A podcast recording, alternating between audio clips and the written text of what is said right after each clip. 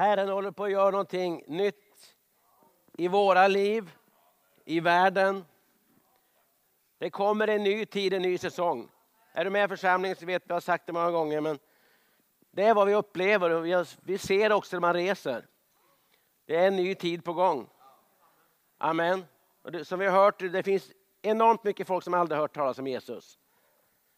Över 7000 folkgrupper. Och som du hört förut också, det är väldigt få. Det är 2-3 procent av alla missionärer som går till dem som inte har hört. Och Jesus säger att han sitter och väntar på att vi ska gå till dem. För att alla folk ska höra innan Jesus kommer tillbaks. Evangeliet ska bli predikat till alla folkslag. Sen ska änden komma. Halleluja. Som vi hörde igår, det är ordet etnos. Alltså alla etniska folkgrupper. Och du vet, av, det, det går ungefär 100, 1600 församlingar i våran storlek på att skicka ut en missionär till de onådda. Det krävs ungefär 1600 församlingar i våran storlek för att skicka ut en missionär till de onådda. Det är dags att ändra på det, eller hur? Av tusen kronor som samlas in i kyrkorna i världen idag, så insamlade medel, går 10 öre till de onådda. Det är dags att ändra på det också. Därför var det här att ta upp ett offer till de onådda idag. Men det, det, visar att det är någonting som inte stämmer. Men det, det går att ändra på det, eller hur? Halleluja. Mötet ikväll börjar klockan sex. Jag har rätt mycket tid på mig. Halleluja. Nej, jag ska inte hålla på så länge, men när jag stod i lovsången igår, i början av mötet, så bara kände jag, det kom ett ord till hela tiden som jag hörde bara, mobilisering, mobilisering. Och jag tror precis det Herren håller på, han håller på att mobilisera, det är vad den här helgen handlar om. Gud vill mobilisera oss för den tid som kommer. Jag, jag tyckte det var så härligt, du citerade i fredags kväll någon av de här kända, eh, jag vet inte vem det var, jag kommer inte ihåg exakt hur det var, men så att om, om en jordisk konung, hur var det? Kommer du ihåg det? Om en jordisk konung skulle kalla oss till tjänst. Ja, men du sa någonting att om en jordisk konung kallar oss till tjänst så skulle vi se det som en enorm ära. Visst var det så? Ja, det var någon gudsman som hade sagt det. Ja. Om en jordisk kung skulle kalla dig och mig att tjäna honom. Kung Carl Gustaf skulle ringa till dig personligen. Skulle du kunna börja jobba hos oss? Det ska vara en stor ära, eller hur? Men när kungars kung kallar oss att jobba för honom, då blir det ett offer. Det är någonting som är fel också. Halleluja. Att tjäna kungars kung är den största äran vi kan få vara med om. Tänk vilket liv! Och kungars kung, han älskar världen. Han har gett sitt liv för världen. Han har bestämt sig att han vill beröra världen. Halleluja. Så det är dags för mobilisering. Jag ska bara läsa från Jesaja 53, 43 några verser. Det står så här, du kan bara lyssna. Tänk inte på det som har, som har hänt. Bry er inte om det som har varit förr. Se, jag gör något nytt. Redan nu visar det sig. Märker ni det inte? Jag ska göra en väg i vildmarken och strömmar i öknen. Gud håller på att göra något nytt. Där det är, där det är öken idag, där ska det flöda. Där ska levande vatten flöda. Gud håller på att göra någonting nytt. Och jag känner, märker ni det inte? Gud vill att vi ska, vi ska både se och förstå. Jag, jag, jag tror att den här helgen varit som en trumpetsignal från himmelen. Där Gud håller på att mobilisera sin armé. Och det innebär dig och mig. Vi vet att i Bibeln så finns det olika begrepp om tid. Det står att Herren, Herren låter tider och stunder omskifta. Det är olika tider och säsonger. Och det finns olika grekiska ord. Du har eh, kronos, ett ord för tid. Det betyder alltså den kronologiska tiden.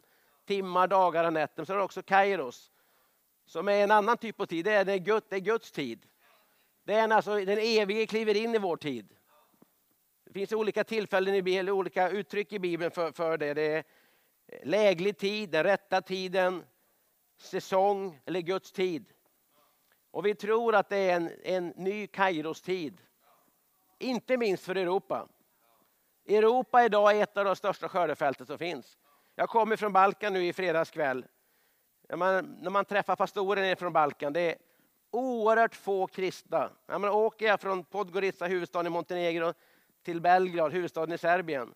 En resa på ungefär 60 mil. Det finns inte en enda grupp eller bönegrupp på den vägen. Det är helt blankt.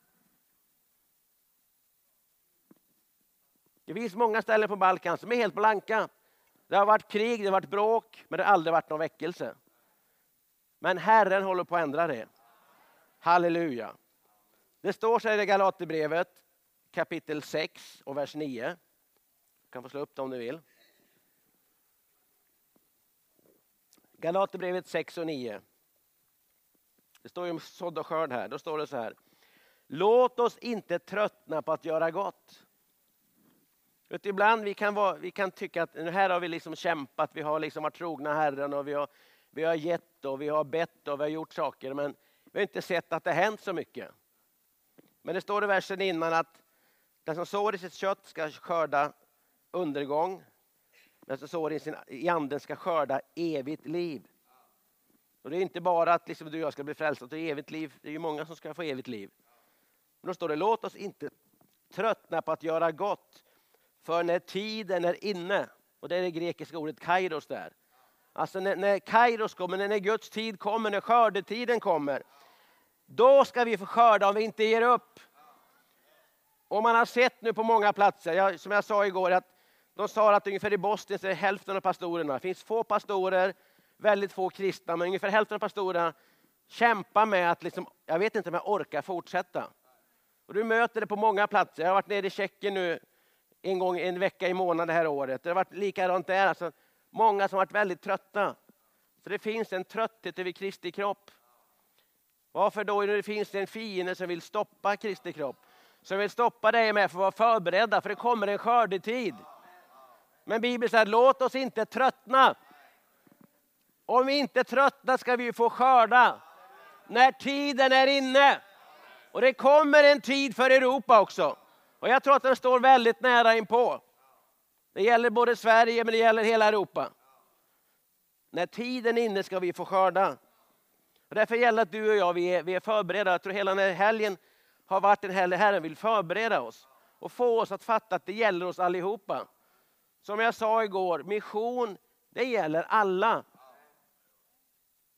För det, mission är ju själva uppdraget vi har fått. Eller hur? Och ändå på något vis så, så till och med, som jag sa igår, till och med lärjungarna som fick ta emot missionsbefallningen, alltså, de hörde ju den direkt från Jesus själv. Vi läser den, men de fick ju höra den. De fick höra att den helige Ande kommer över, ska ni få kraft att bli mina vittnen till jordens yttersta gräns. Till och med de hade svårt att fatta att det gällde dem. Att, det, att evangelium gällde någon annan än judarna. Och det är klart det finns ett demoniskt motstånd på att vi ska fatta det. För att djävulen vill inte att folk ska få höra talas om Jesus. Han vill stjäla, slakta och förgöra. Han vill förblinda oss. Halleluja. Nej, inte halleluja för det. Men han är besegrad. Ska vi säga halleluja?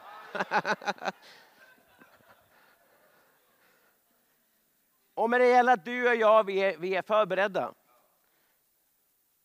Det var ju en, en riktig Kairos-tid i Europa på som började slutet av 89 och flera år framåt där, när, när muren föll.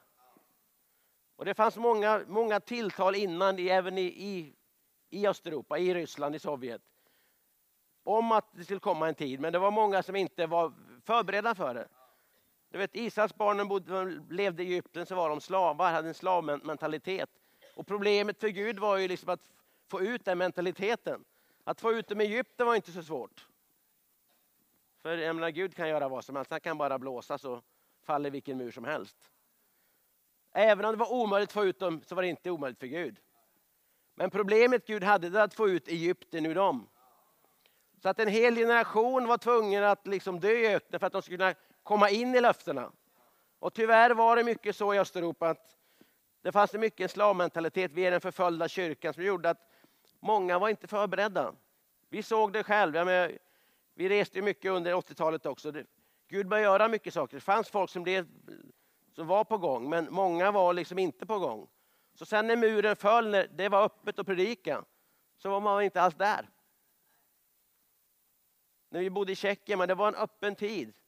Men det fanns vissa sammanhang där som inte tog vara på den tiden. De, de slogs mer mot oss än, än predika evangelium. Och det är sorgligt. När Gud öppnar dörren, men man, vi kan vara förberedda. När jag var nu nere i Belgrad så, så var det en av ledarna för pingst i, i Vitryssland. Han, han berättade att under Sovjettiden så, så kom det många profetiska ord, sa han. Många profetiska ord till oss att det kommer att komma en ny tid. Det kommer en ny tid. Och klart, när du är där under kommunismen, det, det är svårt att se, men du kan känna annat, att men det kommer en ny tid. Och så vi, vi tog till oss det, vi började be. Så vi, när sen muren föll så, så, så bara samlades vi. Det fanns ungefär hundra församlingar i Vitryssland. Så. Vi samlades och bara sa nu måste vi söka Herren. Fråga Herren vad, vad, vad vill du att vi ska göra? Och jag tror det är precis vad Herren säger nu också. Vi måste söka honom. Herre, vad säger du till oss nu? Vad är det vi ska göra nu? Inte vad vill vi göra, utan vad vill du göra nu, Herre? Vad är det du säger?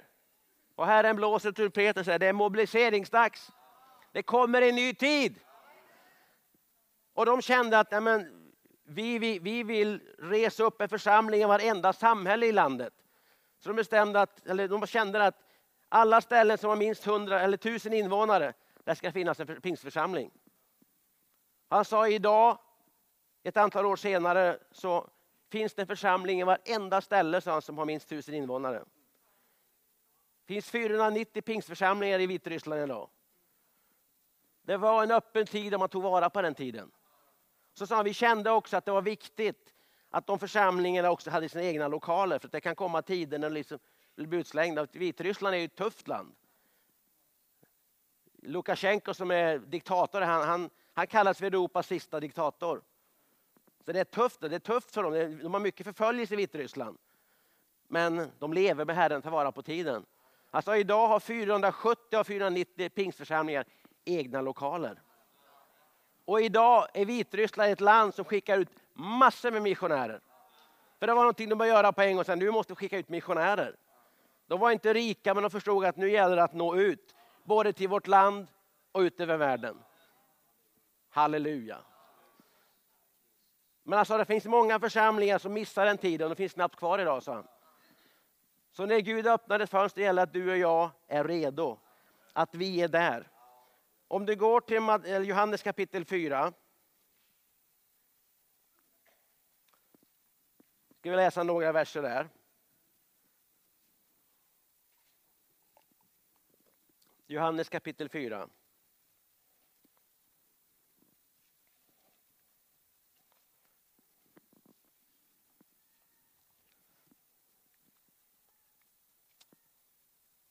Då står det så här i vers 4, de, de var ju på väg tillbaka, det som varit ute, det står att han måste då ta vägen genom Samarien. Pratar som om Jesus alltså. Varför måste han det? Det måste han egentligen inte. Normalt gick man runt, man ville inte gå genom Samarien. Men han måste det. Det var någonting i hans hjärta. Han bara kände att jag Mara måste dit. Så vet vi att han kommer till Sykars brunn. Och där kommer en kvinna och han ber henne om vatten. Vet, ibland tänker vi att om vi ska nå en plats, liksom, det, det, det är krångligt och komplicerat. Han gick dit och bad med ett glas vatten. Det slutade med att hela stan kom till tro, eller många kom till tro står det i alla fall. Först då att många kom till tro på grund av kvinnans ord, sen att många fler kom till tro på grund av hans ord. Alla kan vi be om ett glas vatten, eller hur? Vet, vi tänker att vi måste liksom ja, nu, nu hör du, de har kampanjer, måste, jag måste liksom bli evangelist, jag måste ha kampanj. Gud kan använda oss på precis hur vilket sätt som helst. I din vardag. Du kan be din granne med ett glas vatten, eller en kopp kaffe eller socker till slut. Du kan, Gud kan använda vad som helst. Men Jesus såg ju den kvinnan. Det hörde mig igår som pratade om att det finns ett rop från människor. Jag vet att den kvinnan har haft fem män och den hon hade nu var den sjätte. Då kan man tänka vilken lösaktig kvinna, men det kan också vara att hon bara, hon bara längtar efter kärlek, längtar efter... Det fanns ett rop i hennes hjärta. Och vi kanske bara såg, hur kan han prata med henne liksom? Men Jesus såg hjärtat. Jesus ser människorna. Så vet att Jesus och talar med henne om levande vattnet och så vidare. Vi ska inte ta hela den berättelsen. Men så står det i vers 8, hans lärjungar hade gått bort till staden för att köpa mat. Alltså Jesus han drevs av, av någonting på insidan. Jag bara måste gå dit. Och de, var drevs de? De var hungriga. Det är käk som gäller. Det var alltså de egna behoven. Det kan vara så mycket olika saker som driver dig och mig. Det kan vara våra egna behov, våra egna drömmar, men det kan också vara Herrens drömmar. Och sen kommer de tillbaks lärjungarna, vers 27. Just då kom hans lärjungar och då blev förvånad över att han talade med en kvinna. Nu är vi inne på kvinnor här igen. Hur kan han tala med en kvinna men ingen frågar vad han ville henne eller varför han talade med henne? Alltså de var inne i helt sin egna värld. Men hur kan han prata med en kvinna, till och med en samarisk kvinna? De var fullt upptagna med sig själva, sina behov och sina frågor. Liksom.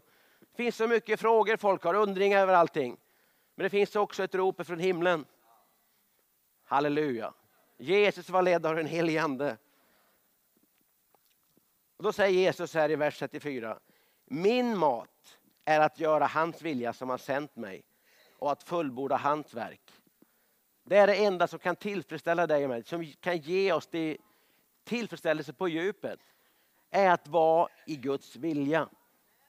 Du kanske tänker så här, men tänk om jag ska bli missionär, hur ska det gå liksom med det ena och det andra? Det kommer att gå jättebra.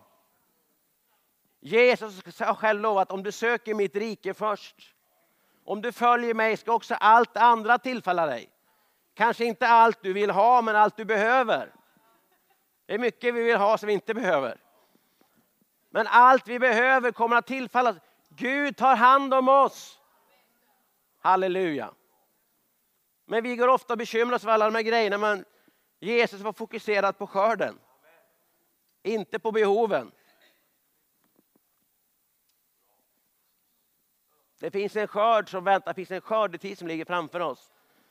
Är du och jag fokuserade på den, då vet du att Herren kommer att ta hand om allt. Om det betyder att du ska flytta ut någonstans i världen, men underbart. Min mat är att göra hans vilja. Han som har sänt mig. Det är det enda som verkligen kan tillfredsställa dig på djupet. Du kan bo var som helst i världen. Du kan göra precis vad som helst. Är du bara i Guds vilja. Jag menar, du kan flytta till New York och flytta in i en lyxvilla med 780 kvadratmeter och takvåning och flotta möbler. Är inte det Guds vilja? Menar, du, du kommer inte bli lycklig en sekund. Kan du bo i en hydda någonstans i Bangladesh eller i Afrika någonstans och veta att här vill Gud ha mig just nu. Och det är den lyckligaste människan på jorden.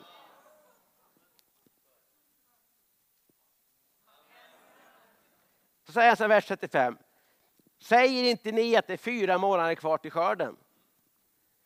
Men jag säger er, lyft upp blicken och se hur fälten har vitnat till skörd. Redan nu får den som skördar sin lön. Han samlar in frukt till evigt liv så att den som sår och den som skördar får glädjas tillsammans. Ni säger att det är fyra månader kvar till skörd. Jag vill bara blåsa ut en trumpet och säga det är skördetid nu. Det är inte dags att liksom sitta hemma och börja fila på någon grej, utan det är dags att mobilisera. Dags att resa på oss som vi hörde igår. Dags att ställa oss upp och säga, Herre, här är vi, var ska vi gå? Halleluja. Det är skördetid. Jag tror inte minst på Balkan. Det kommer komma en skörd. Det har aldrig varit en väckelse på Balkan. I alla fall inte i den västra delen av Balkan, forna Jugoslavien där. Det har varit krig i hundratals år. Det har varit arméer som har krigat mot varandra. Det har varit, varit både turkar och serber och kroater. De har slaktat varandra. Till och med på 90-talet var det fullt krig. Och en pastor från Bosnien berättade, han, han, eller Kosovo, han, han talade i fredags. Det gjorde jätteintryck på mig. Han, han sa att det är, det är första gången på 20 år som jag är i, i Serbien. Sa han. För det är ju, Serbien och Kosovo är ju väldigt tajt fortfarande. Och han sa att En av, en av tjejerna som är med, så hennes pappa blev mördad av serberna. Det var jättetufft för henne att komma hit. Men hon är här nu, sa han. Och när han förklarade att de fick byta nummerskyltar på bilen. På, alltså, det här var alltså nu i onsdag som han åkte. Fick byta nummerskyltar på bilen med tullen till serbiska nummerskyltar. Fick köpa dem, alltså. fick köpa ett serbiskt ID-kort. Fick inte ens komma in alltså. idag, 2018, 3, 3 maj. Fick inte komma in med ett Kosovos liksom, pass utan måste skaffa ett. Så det, finns, det har varit så mycket, alltså, så mycket stridigheter, så mycket känsligheter där nere. Så mycket blod som har utgjutits. Man tror att Herren håller på att resa upp en ny armé. Och det är inte en armé som ska skjuta ner varandra, det är, det är en armé som ska komma med försoning. Vi är kallade till försoningens tjänst. Det finns ett annat blod som ska gjutas över, över Balkan och det är Jesu blod. Och jag tror att vi, vi, man känner att det finns en tid, det finns ett momentum, Herren kommer att göra mycket. Inte minst på Balkan. Jag tror att många av oss kommer att vara involverade på ett eller annat sätt. Frågan är bara, är du beredd? Om Herren kallar dig. Herren vill mobilisera dig och mig för en tid som ligger framför just nu. Amen. Halleluja. Tack Jesus. Du vet, vi, vi är kallade att nå ut. Eller hur? Det, det är själva alltså syftet med vi, liksom oss att vi, vi har fått kärlek, vi ska ge kärlek. Vi har fått frälsning, vi ska, evangelium, vi ska ge evangelium. Det är det enda som håller dig och mig fräsch. När vi lever för oss själva så blir vi som döda havet, allting blir dött. Men det finns ett utflöde i, våra liv, på olika sätt, där vi bara bryr oss om varandra. Vi ser andra människor, för Jesus såg ju kvinnan. All, amen. När Jesus såg folkskarorna, när han såg folket, hände någonting i hans hjärta. Det är ju folket som är skörden. Och Jesus ser precis vad som pågår i människors liv. Du och jag kanske, vi kanske bara ser som den här kvinnan, ja, men vilken lösaktig kvinna. Jesus såg något annat. Han såg kanske en kvinna som bara längtar efter kärlek, som har blivit sviken fem gånger. Vi kan se en alkoholist, narkoman och tänka, men vilken hemsk liksom, typ, tack gode att jag är frälst. Liksom. Så ser inte Jesus. Vi kan ha samma hjärta du och jag. Vi ska vara folk som ger. Amen. Vi ska vara folk som mobiliserar. Jag, jag, jag har en, en, nära vän i Bulgarien, en pastor som heter Ivan Estrov. Han är pastor i en stad som heter Plovdiv. Eh, för mig är han en riktig troshjälte. De, eh, de startade ungefär för 30 år sedan, församlingen. Sen någon gång där 93 så kom det en enorm förföljelse i Bulgarien. Han var den som blev drabbad mest. Eh, hela församlingen alltså, men han, han var då liksom du tänker förföljelsen mot Livets Ord och Ulf Ekman på 80-talet. Så gångar det med tio, då kanske du kommer i närheten av det han fick vara med om. Det var på tv liksom att de slaktade barn och drack barnblod och så vidare. Och hans barn gick i skolan på den tiden, men han fick byta skola ett antal gånger. Det var inte kul att komma till skolan och, och liksom veta att din pappa slaktar barn och så vidare. Jag var hemma hos honom i förföljelsen. Alltså de, de stod utanför huset och skrek och slängde grejer på huset. Och folkskaror alltså, bara stod där. Under två år kunde de inte ha ett enda möte. De var förbjudna att höra någonting. De höll på att bygga en kyrka. Och pastorn hade sin hund där som en vakthund på kvällen. En dag när de kommer dit så har de låst grinden, myndigheterna. Det har gått spjut genom hunden. Hunden sitter liksom bara död rakt in i marken. Och stan tog alltså huset ifrån dem när de höll på att bygga. Det var ingen idé att gå till polisen ens. Under två år hade de inte ett enda möte, fick inte ha någonting. Alltså de, var, de var enormt förföljda församlingen. Jag vet, jag var där några gånger och det går ju, man kan ju ha fester på en restaurang, eller hur? Så ibland hade vi, jag var nere någon gång, då hyrde vi en restaurang, alltså någon privatperson, inte församling, utan hyrde en fest. Och, så jag håller tal på en fest. Vi kallar det för predika, men där var det mer ett tal på en fest. Så det går att hitta vägar även om det är svårt.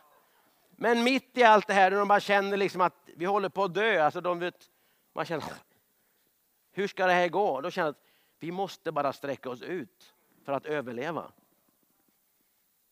Och det var ingen som ville höra liksom evangelium, utan om det var Livets Ord på 80-talet, då var det inte lätt att vittna. Man gick och knackade dörr på bibelskolan, så Livets Ord bara... Och dörren stängdes direkt. Va? Och här var det liksom sju gånger värre. Men då kom man på att ja, men det finns folk uppe i bergen. Det finns folkslag uppe i bergen som lever helt oseliga, som aldrig har talat om Jesus. Turkiska muslimska grupper. Vi kan nå dem. De började åka upp dit. De började, liksom, först började de med att hjälpa, för folk bodde ju i gamla ruckel och så vidare. Började hjälpa att renovera husen och bara betjäna med kärlek först. Det var en terapi för dem själva, så bara få sträcka sig ut till andra. Fick möta folk som var vänliga mot dem, som uppskattade dem. Sen började de tala, tala till dem. Idag finns det många församlingar där uppe som startades i den värsta förföljelsen. De hade dött om de inte sträckt sig ut. Om man i den värsta förföljelsen kan sträcka sig ut, då kan vi också göra det. För det är det som är vår kallelse. Och jag bara känner att Herren bara säger till oss, det är dags för mobilisering. Det är tid för mobilisering. Du kanske säger att ja, men jag är för ung. Herren säger bara, jag sänder dig, tala vad jag ger dig. Vi kan ha alla möjliga ursäkter. Ja, men hur ska det gå med det här? Herren tar hand om det. Den enda frågan vi ska ha, Herre, vad är min del i det hela? Vad säger du till mig? Vad säger du till min familj nu, Herre? Ja, men hur blir det med våra barn och barnbarn? Ja, men det tar jag hand om, säger Herren. Hur blir det med huset? Ja, men det, det tar jag hand om, säger Herren. Frågan är, vad säger Herren till oss? Och han säger mobilisering. Halleluja. Ja, kan vi bara stå upp tillsammans? Jag ska be lovsångsteamet komma. Jag har bett om att vi ska sjunga en sång här. Som är, det fanns många härliga sånger på 80 90-talet. Hanna citerar en av dem, en av mina favoritsånger. Herren söker ett folk. Herren söker ett folk som är rustat för striden. Halleluja. Så Herren mobiliserar sin armé. Och en armé är inte en eller två personer, det är ett folk. Som jag hörde, Herren söker ett folk. Och jag tror att vi som församling kan gå in i det mest fantastiska tid som vi inte ens vågar drömma om. För att Herren har en dröm. Herren vill nå världen. Och han söker de som är tillgängliga. Han söker ett tillgängligt folk. Han söker en tillgänglig armé. Vet, när det är strid då säger man inte att det går inte för nu ska jag hem och liksom baka bullar. Utan då är man glömmer det, man fokuserar på striden. På att besegra fienden, befria landet. Det är vår kallelse. Halleluja. Fader, vi bara tackar dig